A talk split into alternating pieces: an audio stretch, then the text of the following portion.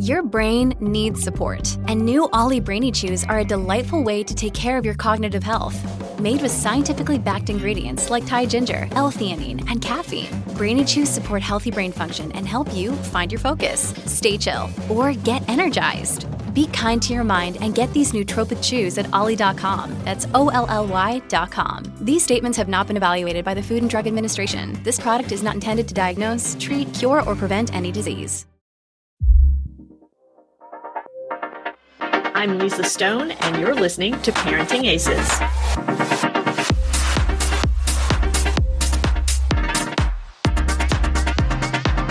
Welcome to Season 11 of the Parenting Aces podcast, part of the Tennis Channel Podcast Network. I'm your host, Lisa Stone, and I've got Todd Whittem back with me this week to talk about a couple really interesting topics. We are going to touch on old school versus new school coaching, or I would say, as Todd refers to it, proper school versus new school coaching. And we're also going to talk about ratings and rankings and how to use them in the overall tennis development of your child. So we have a really good conversation ahead for you. I hope you find it useful as you continue navigating this crazy world of junior and college tennis. Before I bring Todd on, just a quick reminder, if you haven't already, we would love for you to become a premium member of Parenting Aces. There are lots of benefits that come with that, but most notably, you do get 2 one-hour consultations with me over the course of the year. And I think a lot of the parents are finding those helpful. So hopefully you will too. But if you want more information, just go to parentingaces.com and click on the join button in the top right, and you'll see the options available to you. Also, if you are not a subscriber for our weekly e-newsletter, click on that link on our website as well. And it's free and just kind of keeps you up to date on what's going on in the Parenting Aces world. So with that, sit back, relax, and enjoy my conversation with Coach Todd Whittem. Hey, Todd, welcome back. It's been, a few weeks since you were here, but we felt the need to have another conversation because there's just a lot going on in the world of junior and college tennis right now. Another day is here, and you're ready for it. What to wear? Check. Breakfast, lunch, and dinner? Check. Planning for what's next and how to save for it? That's where Bank of America can help. For your financial to-dos, Bank of America has experts ready to help get you closer to your goals. Get started at one of our local financial centers or 24/7 in our mobile banking app. Find a location near you at bankofamerica.com/talktous. What would you like the power to do? Mobile banking requires downloading the app and is only available for select devices. Message and data rates may apply. Bank of America N.A., member FDIC. Well, absolutely. We're talking during the NCAA tournament, huh? Yeah. So that's exciting. Yeah. And a lot of good tennis. Let's give a little shout out to Ronnie Holman of LSU, who is a Todd Whittem player. You have been working with Ronnie for how many years now? Well, he lived with me full time at 14 years old. I started working with him on and off during some breaks from school. When he was 12, and he is turning 21 in August. Wow. And He is an All-American. So congratulations to you. Congratulations to Ronnie and his parents. I know it's been a team effort there, but he had a great run this year at the individual tournament. So that's exciting. Yeah. Well, thanks. Yeah.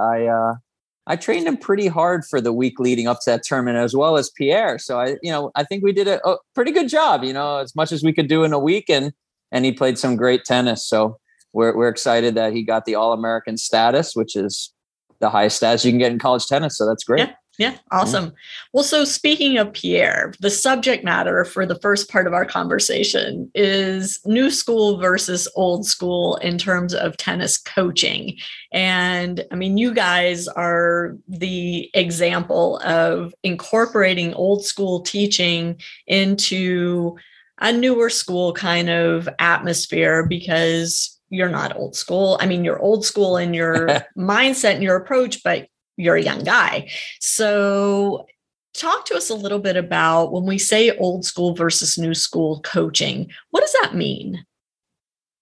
Well, that's a good question. I do not like the term old school. I'll tell you that right now. To me, and I've written this on some social media posts, I consider it proper schooling, right? Not Love old it. School. Yeah. Right. And so, I think that, students need to be showing up, and they need to be accountable, and they need to be working hard, and they need to be respectful. And they have to understand that the coach is there to help them.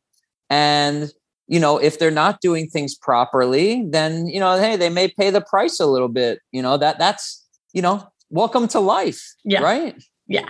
Well, and from the coach's side though, Todd, this is where, like, I think we can really dig deep into this, because there are a lot of coaches out there that view their job as, this player is my responsibility for the hour, 2 hours I have them on court with me. And then once they leave, my responsibility for that player is finished. I don't owe them anything. They don't owe me anything. You know, they've paid for my time. I've given them my expertise, and now we're done until the next time I see them on court.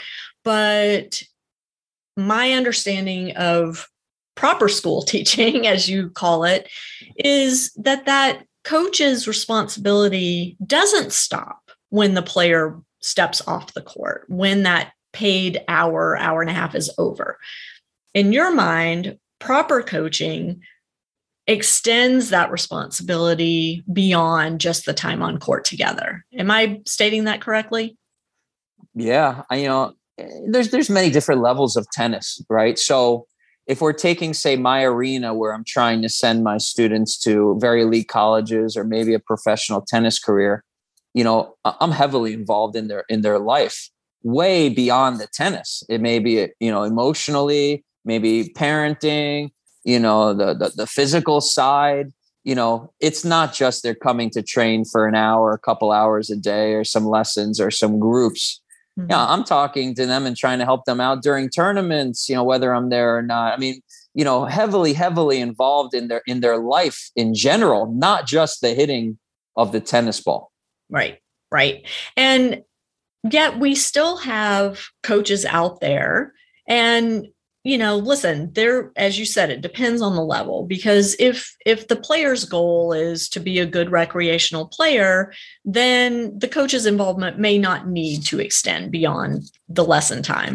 But if the player's goal is to become an elite player, whether that means playing in college or playing professionally, then it's really difficult as a coach to help a player reach that elite level when you're only invested in them when you're face to face with them on the tennis court. Yeah, no, I agree. I mean, you know, whether, you know, they're having issues off the court, boyfriend, girlfriend issues, maybe, you know, having issues with mom or dad, or, you know, maybe, you know, they fell behind in school, or they're having trouble with their, you know, their teachers or their schooling or whatever it is, all these things affect their tennis, whether it's positive or negative. So you, mm-hmm. As a coach, you know, you always have to understand what's going on in their life, and to be able to really help them to the fullest of your knowledge. Right. And so what are you seeing out there among your coaching peers that made you start thinking about this and thinking about new school coaching versus proper coaching? Wow. Good question. You went right after it, huh? I mean, so, you know. So here's the thing, right? And we all know this. Everybody wants to make money, right? Masses of kids equals more money. Money. I want to make money. I got to make money for the club. We need a certain amount of kids, or the academy, or whatever it is in my small little program, right? And being able to, you know, pay my coaches, which I think are fantastic, and all of that. I believe, and I think this is very important, that if you do things right, then you'll be fine. If you don't do things right or well, then you may have some tough times, or you may struggle, right? And so, you know, I mean, in my business, it's gotten better and better every year. I've been doing it 12 years now. I enjoy going to the courts. I'm training kids that I want to train, right? And kids that I want in my system. Mm-hmm. You know, they're hardworking. They have good attitudes. You know, they're a joy to be with all day long. Their parents understand, their parents are on board, and it's a good situation for us to develop, you know, a great, you know, young man or young woman, right? So that's fun, because that's an ideal situation for us as coaches, but that's how I've made it, mm-hmm. right? You know, and so not everyone has that ability because they might not be working for themselves, right? It's my business. Yeah. You know, they may be working for a club or an academy or maybe even a federation. But I believe that if you do things well and you do things properly, things will work out and they'll keep getting better and better. And that's been true for my system ever since I started with a bucket of balls in my trunk 12 years ago with a kid that was a senior in high school. Yeah. That's how I started. Right. And so, you know, that's what I believe. But, you know, in terms of, you know, everybody wants to make money. It's a business. People want to make money. Right. Which is fine. I mean, let's just be honest here. Like, we get it that coaches have families to support and have expenses that they have to meet. So wanting to make money is not a bad thing. It's just how you go about it. Well, how you go about it. And I believe that if you give a great service, you can earn a very nice living, right? That's what I believe. So for me, it was never about chasing the money. I could have chased a lot more money, or I could have not said to students, hey, listen, this is not an arena for you. I could have said, here, stay in here. You know, it's okay. You're doing okay. And, you know, it's all going to work out and all this. No, that's just not how we are, right? Basically, you know, the philosophy from when I was a 6-year-old kid with Pierre and his partner was, we're either going to do it right or we're not going to do it. Mm-hmm. And that's how it was. And that's how I still have it in my system. If I feel like we're not doing things right, or that student is not doing things, you know, to the best of their ability, they're going to hear about it. And if they don't really step up to the plate or make a change or an adjustment or whatever, you know what? I'm not sure I want to spend 5 hours a day, every single day with that particular student for a certain amount of years. But many coaches, they're not thinking this. They're like, no way. But that's how I am, right? I want to enjoy that student. I want to enjoy the parents. They understand what's going on. They trust us 100% in developing their child or children. And we're doing it to the best of our knowledge.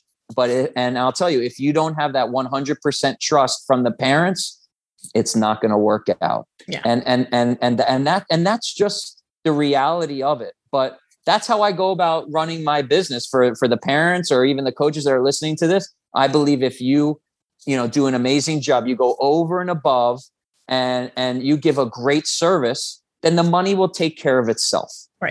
Right. Which is a great segue into the second part of our conversation, but I'm not ready to go there yet. So we're going to stay here for a few more minutes.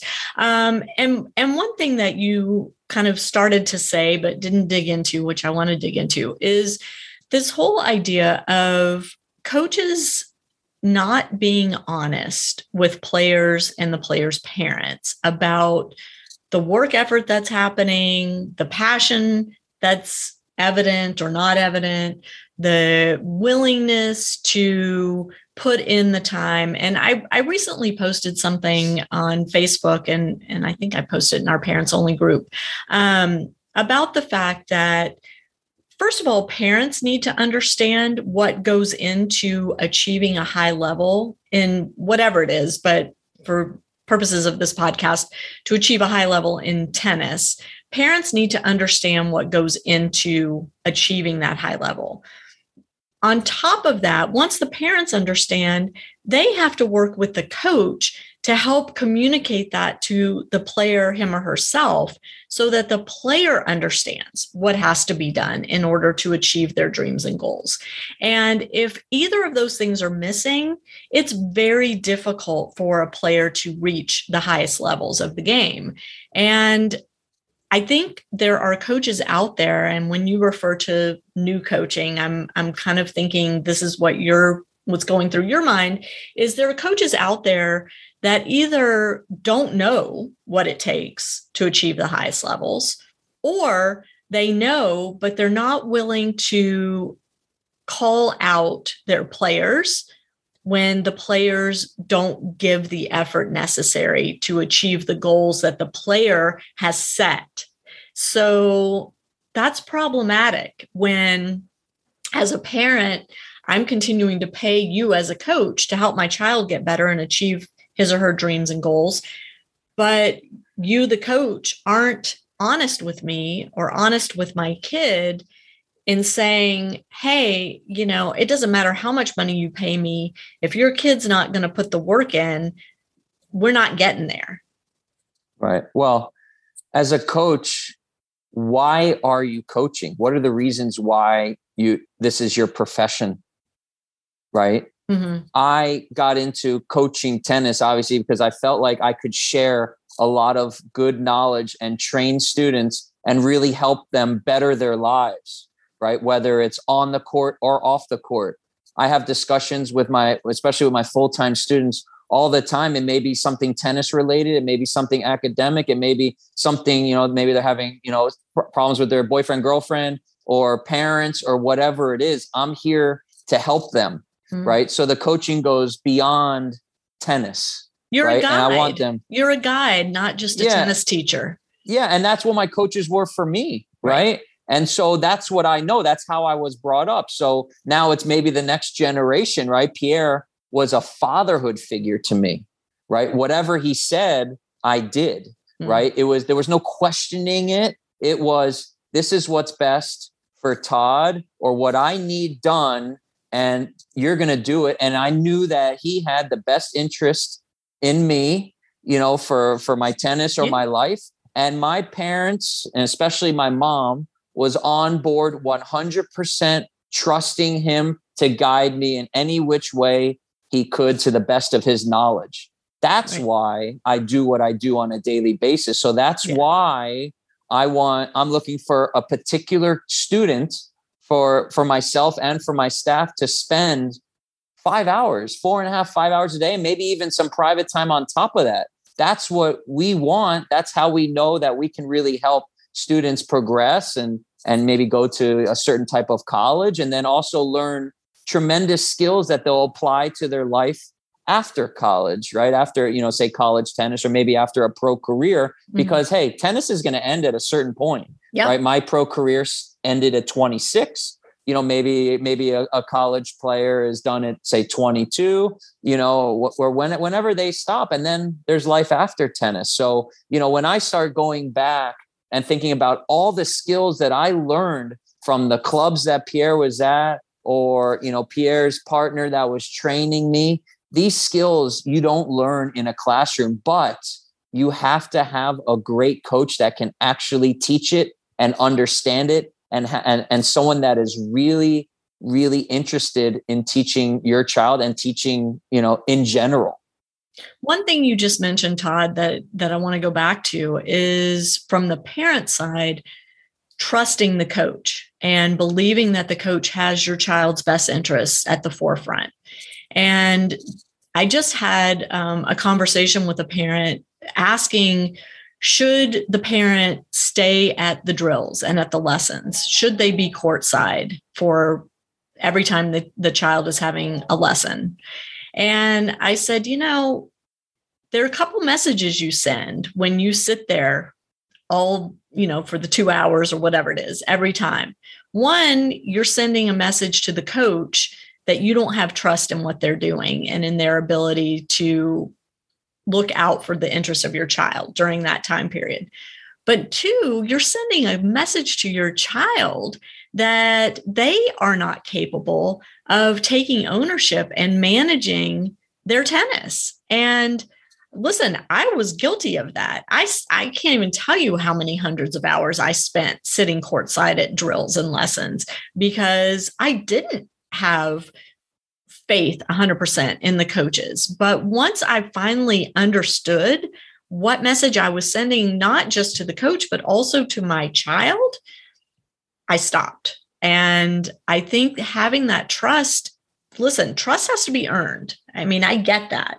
And when you're starting with a new player from your side, Todd, or from the parent side, when you're putting your child with a new coach, I mean, yeah, you're going to stick around at the beginning and make sure things are going as expected. But once you have that confidence that the coach is who they say they are and that they're going to do the things that they said they were going to do, then you have to step back and let the coach and the player form that relationship and show them that you have trust in what they're doing. Yeah, I agree 100%. You know, it's funny. I gave an hour and a half lesson this morning to a young girl who was 9 years old, And, you know, he was a very high level NHL hockey star. The dad. Father, the dad. And he asked me, you know, do you mind if parents watch? You know, it doesn't bother me one bit. I'm not changing how I'm teaching one bit. You know, what you see is what you're going to get.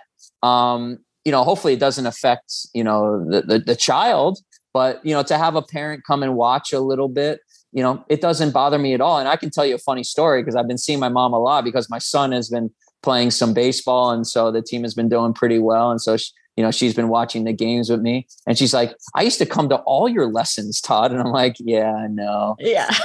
But you know why she used to come to all my lessons? Why? Is because she could pick up balls and keep that lesson going to get her money's worth, to have more reps and more time for Todd. Yeah. But she didn't say a word, right? She obviously, you know, if we don't want anyone interrupting us or anything, but you know, it was for that reason, but there was 100% trust in, hey, you know, however good Todd, you know, wants to get, these are the guys. And I see these kids, how they're training. I see what's being developed and do it. Yeah. And that was it. Well, and yeah, I guess I should clarify. There is a difference in sitting because you enjoy watching and you just are there absorbing versus inserting your opinion or interrupting the lesson or the drills or fidgeting and making faces and cringing and doing all these things that send a different message, not only to your child, but also to the coach. So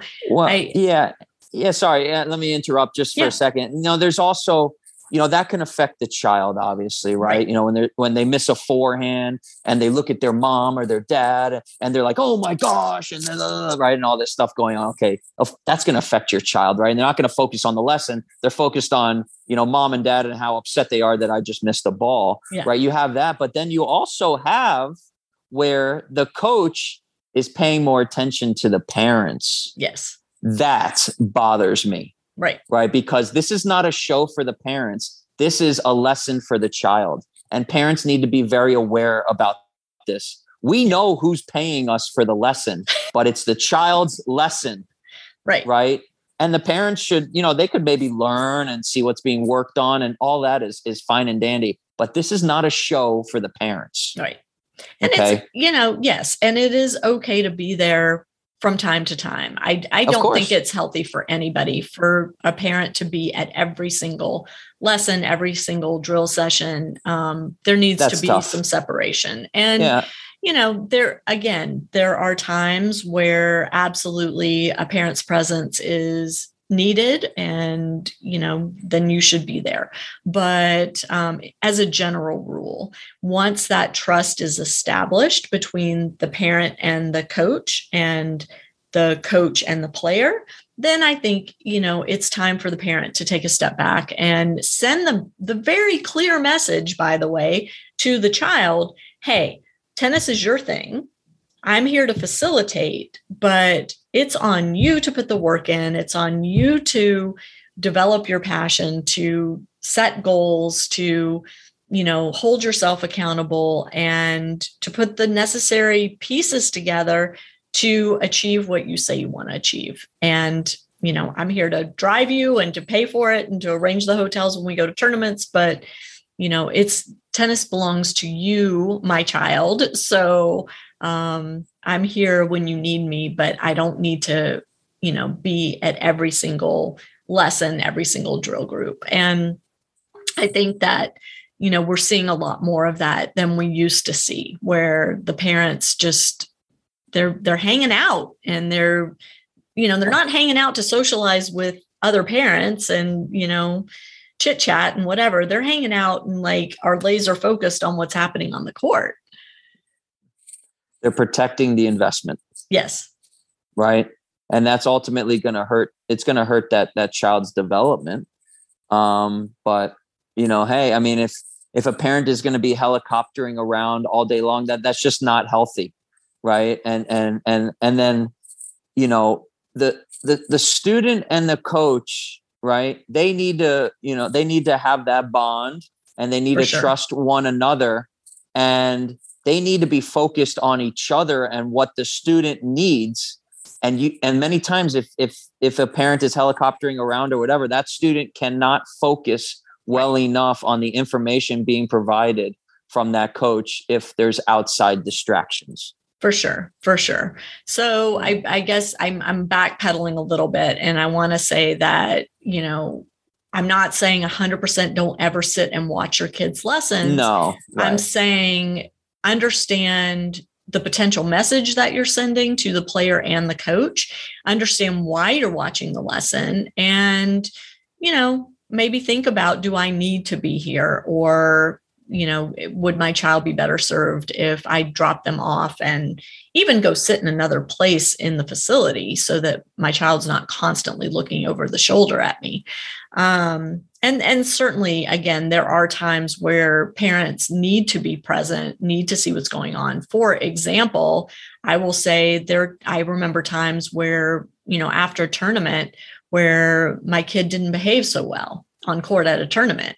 And I would have the conversation with his coach after, and, you know, I would want to come see him in action at drills and see if that same behavior was rearing its ugly head on the practice court, you know, and how the coach was handling it, if the coach was handling it. And, you know, that was an important time for me to be around. But in general, I would say once that trust is established, that relationship is solidified, parents, do yourself a favor, give yourself a break while your kid is training, go do something pleasurable for you, and every now and then stay and watch for a little bit, but give your child that space to form the relationship and build the relationship, and give the coach the space to do that as well.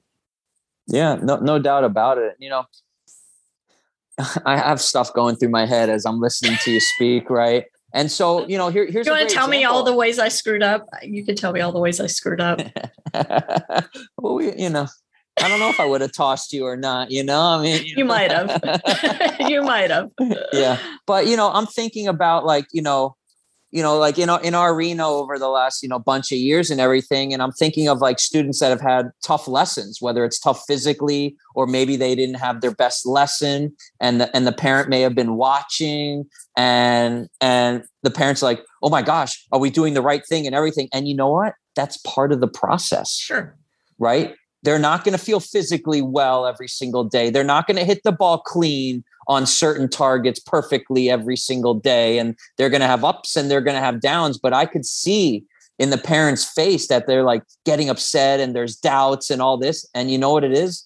It's part of the process. Yeah. Right. You know, whether it's in practice or your child, you know, chokes a match or has the best match of their life, or they get cheated, or, you know, the conditions were tough, or they didn't sleep well the night before. All of these things, if you're talking about, you know, bringing up a high performance player, you're going to experience all of these things. So the most important thing a parent can be is supportive and very stable for their child.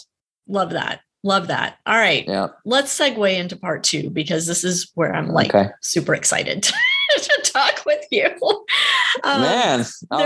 There's been a lot of talk, and I've posted a bunch of stuff on socials lately about World Tennis Number, that USTA announced that World Tennis Number, which is the ITF's rating system that basically is their competitive piece for UTR, for universal tennis. Universal tennis and the ITF couldn't come to a business agreement, so ITF decided to develop their own rating system. It's called the World Tennis Number. It is now being utilized in USTA events, and USTA has been offering a bunch of webinars recently to help parents understand what World Tennis Number is. So now, once again, there's this big focus on ratings and rankings, and there's confusion around it. And, you know, should I pay attention to my USTA ranking? Should I pay attention to my ITF ranking, my tennis recruiting star rating, my universal tennis rating, my World Tennis Number? How do I know what to focus on? And the message I keep sending out, and I know you and I are in agreement on this, but I want to hear from the coach's side, Todd, is don't worry about all these ratings and rankings. They are irrelevant if you are trying to become the best tennis player you can be. right? If you get bogged down in, I don't want to play in this tournament because there aren't high enough rated players in it, and so my rating won't go up, or I don't want to play this other tournament because the kids are ranked way higher than me and I'm only going to win a match or two, and so it's not worth, you know, me taking the risk because my ranking won't go up as a result. I won't be able to earn enough ranking points. That's just not a smart way to approach junior tennis development. Terrible. Absolutely detrimental and terrible to the development of your child. Right? Why? Well, the question is, why does your child play tennis? Right? Why? So as you were just speaking, this is what I'm thinking about is, why does a particular child play tennis? Well, they play because it's fun and they really enjoy the game. But, you know, if they're in a high performance arena and they want to try to maybe, you know, go to a certain type of college or, like I said, maybe a pro tennis career, why do you play tennis? I play tennis because I want to see how good I can get at it. Not because I want to see how high my ranking can be or my rating. There is a difference. You know, because, you know, it's interesting, you know, and many reviewers, you know, maybe they've contacted me, or maybe, you know, some have come into my arena as a visitor, maybe even a full-timer, right? Is they start telling me about UTR and all this stuff. And I just want to assess how to help that player get better, what they need to do on a daily basis to become a much better player and achieve their ultimate goal, which, you know, maybe, you know, like I said, you know, a certain type of college or, you know, a pro tennis career. So the number means absolutely nothing to me, because in my mind as a coach, I'm thinking about, hey, how are we going to fix this? How are we going to develop that? How is this player going to play when it really matters, when they're 16 to 17 years old? How big and strong are they going to play? What kind of athleticism do they have? What type of mentality do they have? How do they handle pressure? You know, academically, hey, how strong are they? So I understand what types of colleges we need to try to help this player, you know, get to. What, how, you know, all these things are going through my mind, and I can tell you that I'm not thinking of any damn number, right? Yeah. You know, because ultimately, if you're doing things properly, the child's tennis career is going to be trending upwards. Right. Right. And that starts with your day in and day out tennis training. This is so important. Right. Yeah. And I'll tell you a story. During the pandemic, I took Ronnie Holman to train with Milos Raonic. I remember that. All know who, yep. Right. Okay. And maybe you saw some of the videos or whatever. And it was tremendous. Obviously a great experience. I've taken Ronnie to train, you know, it could be 120 practices with the absolute superstars of the world. So he got another tremendous, you know, offer to train with him for some sessions and everything. And the only thing, this is very important, listen up, parents, right? He said, every single day, get better at one thing. That's what high level players really do, whether they're amateurs or professionals, if they really want to see how far they can take their tennis. Every single day, they're trying to get better incrementally at something.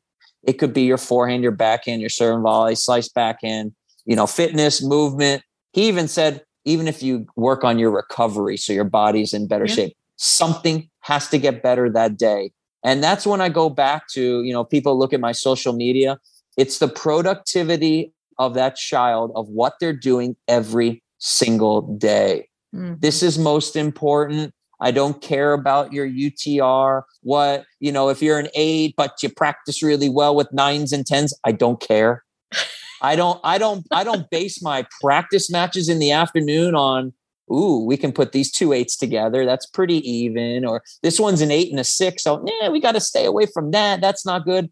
No, no, it doesn't exist. You always have something to work on. I've never had a player come into my environment where I'm like, wow, we don't have anything to develop. They're just so good, right? Yeah. Not even Sunwoo Kwon, who's 70 in the world, doesn't exist, right? So that's how I look at things. So when parents start talking to me about UTR numbers, it doesn't mean anything to me, because I'm just thinking of how I can help this player become better. Right. That then it takes care of itself. So the playing devil's advocate, you know, I say the same thing. I say it a little bit differently. And my mantra is every day that you work on your tennis, try to get 1% better. So we're saying, excellent. You know, basically the same thing, right? Hopefully more percent better than that, but at least that. But 1% every time, I mean, that adds up pretty quickly. So, but then the kind of counter to that is, well, but if my kid's not a certain ranking, they won't get into this tournament, or they won't, college coaches won't look at my child if they're not a certain UTR. And there is some truth in that. And these numbers are metrics. They are one metric that tournaments use, that coaches use, but they don't tell the whole story, not by any stretch. Well, but hold on. Why is your son or daughter that ranking or rating? That's the question we need to be trying to answer. Yeah. Okay. I mean, unfortunately, maybe they got injured, or, you know, maybe, you know, but why, you know, if they haven't been injured, then the question is, why? That's what you need to find out. Why aren't they, you know, improving? Why, you know, what is it? Is it the workouts? Is it the lessons? Is it the coaching? Is it they get nervous in tournaments? What, why? Right? Yeah. Yeah. Great point. And as an adjunct to that is, you know, if their ranking or rating isn't at a level to get them the opportunity, then A, they don't deserve the opportunity because they're not ready for it. So it's fair that they're not getting the opportunity. But B, what do they need to be doing from this point forward in order to earn the opportunity the next time it comes available? And that's what you're saying. Like, why is their rating so low? Why is the ranking so low? What's happening in practices, in tournaments, that is holding them back from reaching that next step or reaching that next level as a player, whether it's mental, physical, whether it's technical, tactical, fitness related, nutrition related, sleep related. I mean, there's so many factors that go into having success at a high level in our sport, that when you stay focused on the rating or ranking, as opposed to really digging deep into what needs to change in order to help this player get to that next level, you're doing everybody a disservice. Well, yes. Here's what I'm going to tell everyone. So, you know, hopefully they're listening very closely. I developed a term some years ago, right? That is basically, it's called the non-growth mentality. Yeah. That's what I just started calling it. Being infatuated with rankings and ratings and not being infatuated with how your son or daughter is going to improve and get to higher levels is going to just put their development to a screeching halt. Screeching halt. And you have a lot of smart parents. They're so smart, right? They're so smart in their business world, in their everyday life, and the numbers and the this, and they're trying to figure it out, and they're trying to beat the system. But I'm telling you how it really is. Yeah. Is that become obsessed with getting better. I've been around, you know, so fortunate, right? I've been around the best professionals and some of the best coaches in the world since I was 6 years old. And that was the only thing that was focused on at any level, a beginner to the best in the world. Yeah. That's what they're obsessed with, is how they're going to get better. And like you said, it could be the mental part, the tactical, the physical, you know, so many different factors, but they're going to figure out how they're going to help that player get to the next level. And if you do that, the ratings and rankings take care of themselves. So, absolutely. You know, there's a lot of talk about pulling out of back draws because kids don't want to play for minimum ranking points. It's not worth it to them, or they don't want to risk losing to a lower UTR player because it might hurt their UTR. And my response to that is, if you're not pitting yourself against players that are at a level below you and being forced to play with the pressure of being expected to win, how are you going to compete? in the next level of the game? How are you going to compete in your life, right? When you're faced with obstacles, when you're expected to come out on top, how are you going to learn how to compete in those settings? Well, here's another thing, you know, as it's, you know, as you're speaking, it's going through my mind is that if you have weak coaches and parents that are scared, what do you think that child or student is going to be? Right? It's the society, right? So we go back to the old school versus the new school, you know, tennis coaching, right? If a parent shows weakness or a coach shows weakness or anyone is scared, that is not helping that student or child be confident in their ability. The society then is weak. You're protecting that person and you're scared. And anyone that is scared entering a tennis tournament or a backdraw match or whatever, you better believe that it is not going to go well. Yeah. Well, you're at an immediate disadvantage. Confidence. Yeah. Yeah. You're not showing confidence in that young man or young woman that I believe that you have been trained so well and you deserve to do very well. Right? In tournaments. Yeah. So there's no dodging that. Right. And so that hurts the student or the child. Right. Right. You need to go in and say, I believe that you are damn good and you've put the work in and you deserve to have great results. And if you don't, we're going to figure out a solution as to why you're not. And we're going to get back to it. Yeah. Yeah. And that's, I mean, it's funny. What do you called it? The non-growth. What did you call it? I call it the non-growth mentality. Non-growth mentality, which, you know, those of you who have read Dweck's book, you know, fixed mindset versus growth mindset. So that would be comparable to a fixed mindset. It's where you're only focusing on results. You're not focusing on development. You're not focusing on getting better every day. You're only obsessing over these numbers. And it's just not, first of all, it's a really stressful way to approach the sport because there's always going to be that kid that's ranked higher, that's rated higher, right? There's always going to be somebody better than you. And so how do you compete if you're only focused on the fact that their number's higher than your number, and therefore you don't have a chance to beat that player on that day? To me, that's such a sad way to go through life. Like, if you enter a tennis tournament, you should go into it believing that on any given day, you have the chance, not just the chance, but the opportunity to beat any player that's in that tournament with you. Right. There's many factors that go into winning a tennis match. Yeah. I mean, it's the mentality, right? Where's the mentality? Where's the strong mentality that, hey, I'm going out there to fight hard, whether I win or lose, right? I may win, I may lose. And then we're going to move on and get better after this tournament. We're going to continue to train well and train hard and get better regardless of the result. Mm-hmm. Where's the mentality, right? Why are we so scared?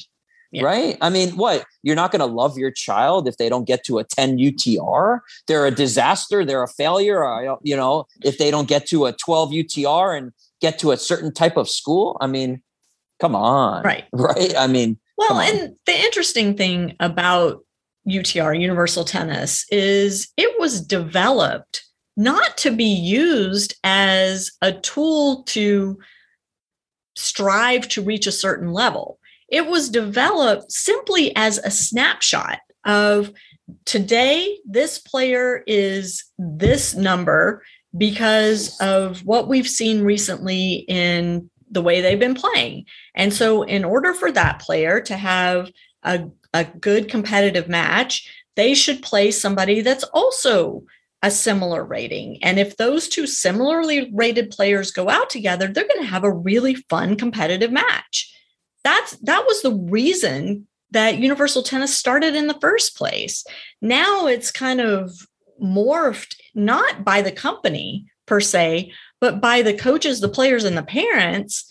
It's morphed into this thing that's, you know, become kind of the the end all be all. You know, I have to get to this number rather than I have to get to this level of play.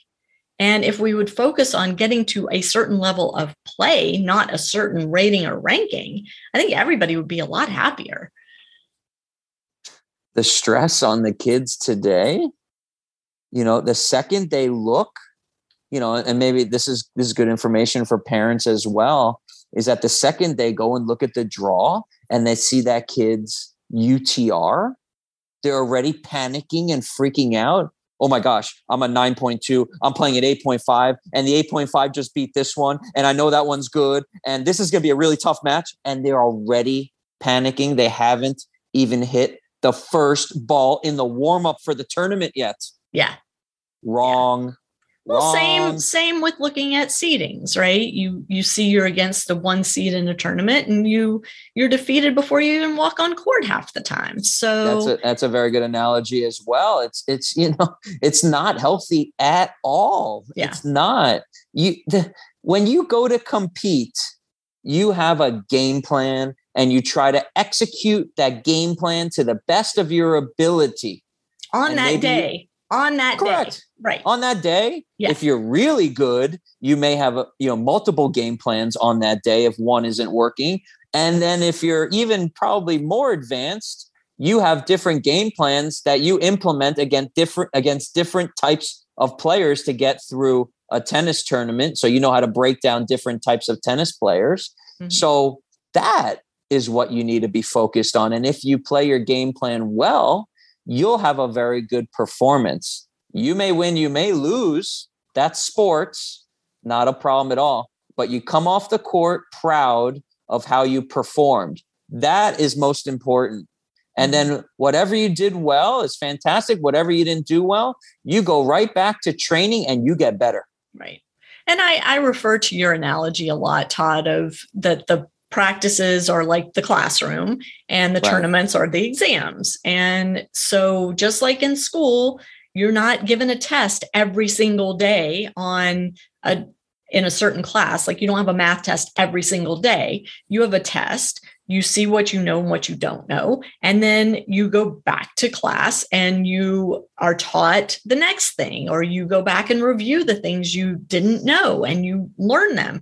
Same with tennis. You go to the tournament, that's your test. What did I do well? What did I not do well? Not how many matches did I win? Not did I beat somebody 2 UTR points ahead of me, not did I take out the one seed, but what did I do well and not do well? Now let me go back to the practice court and work on some stuff.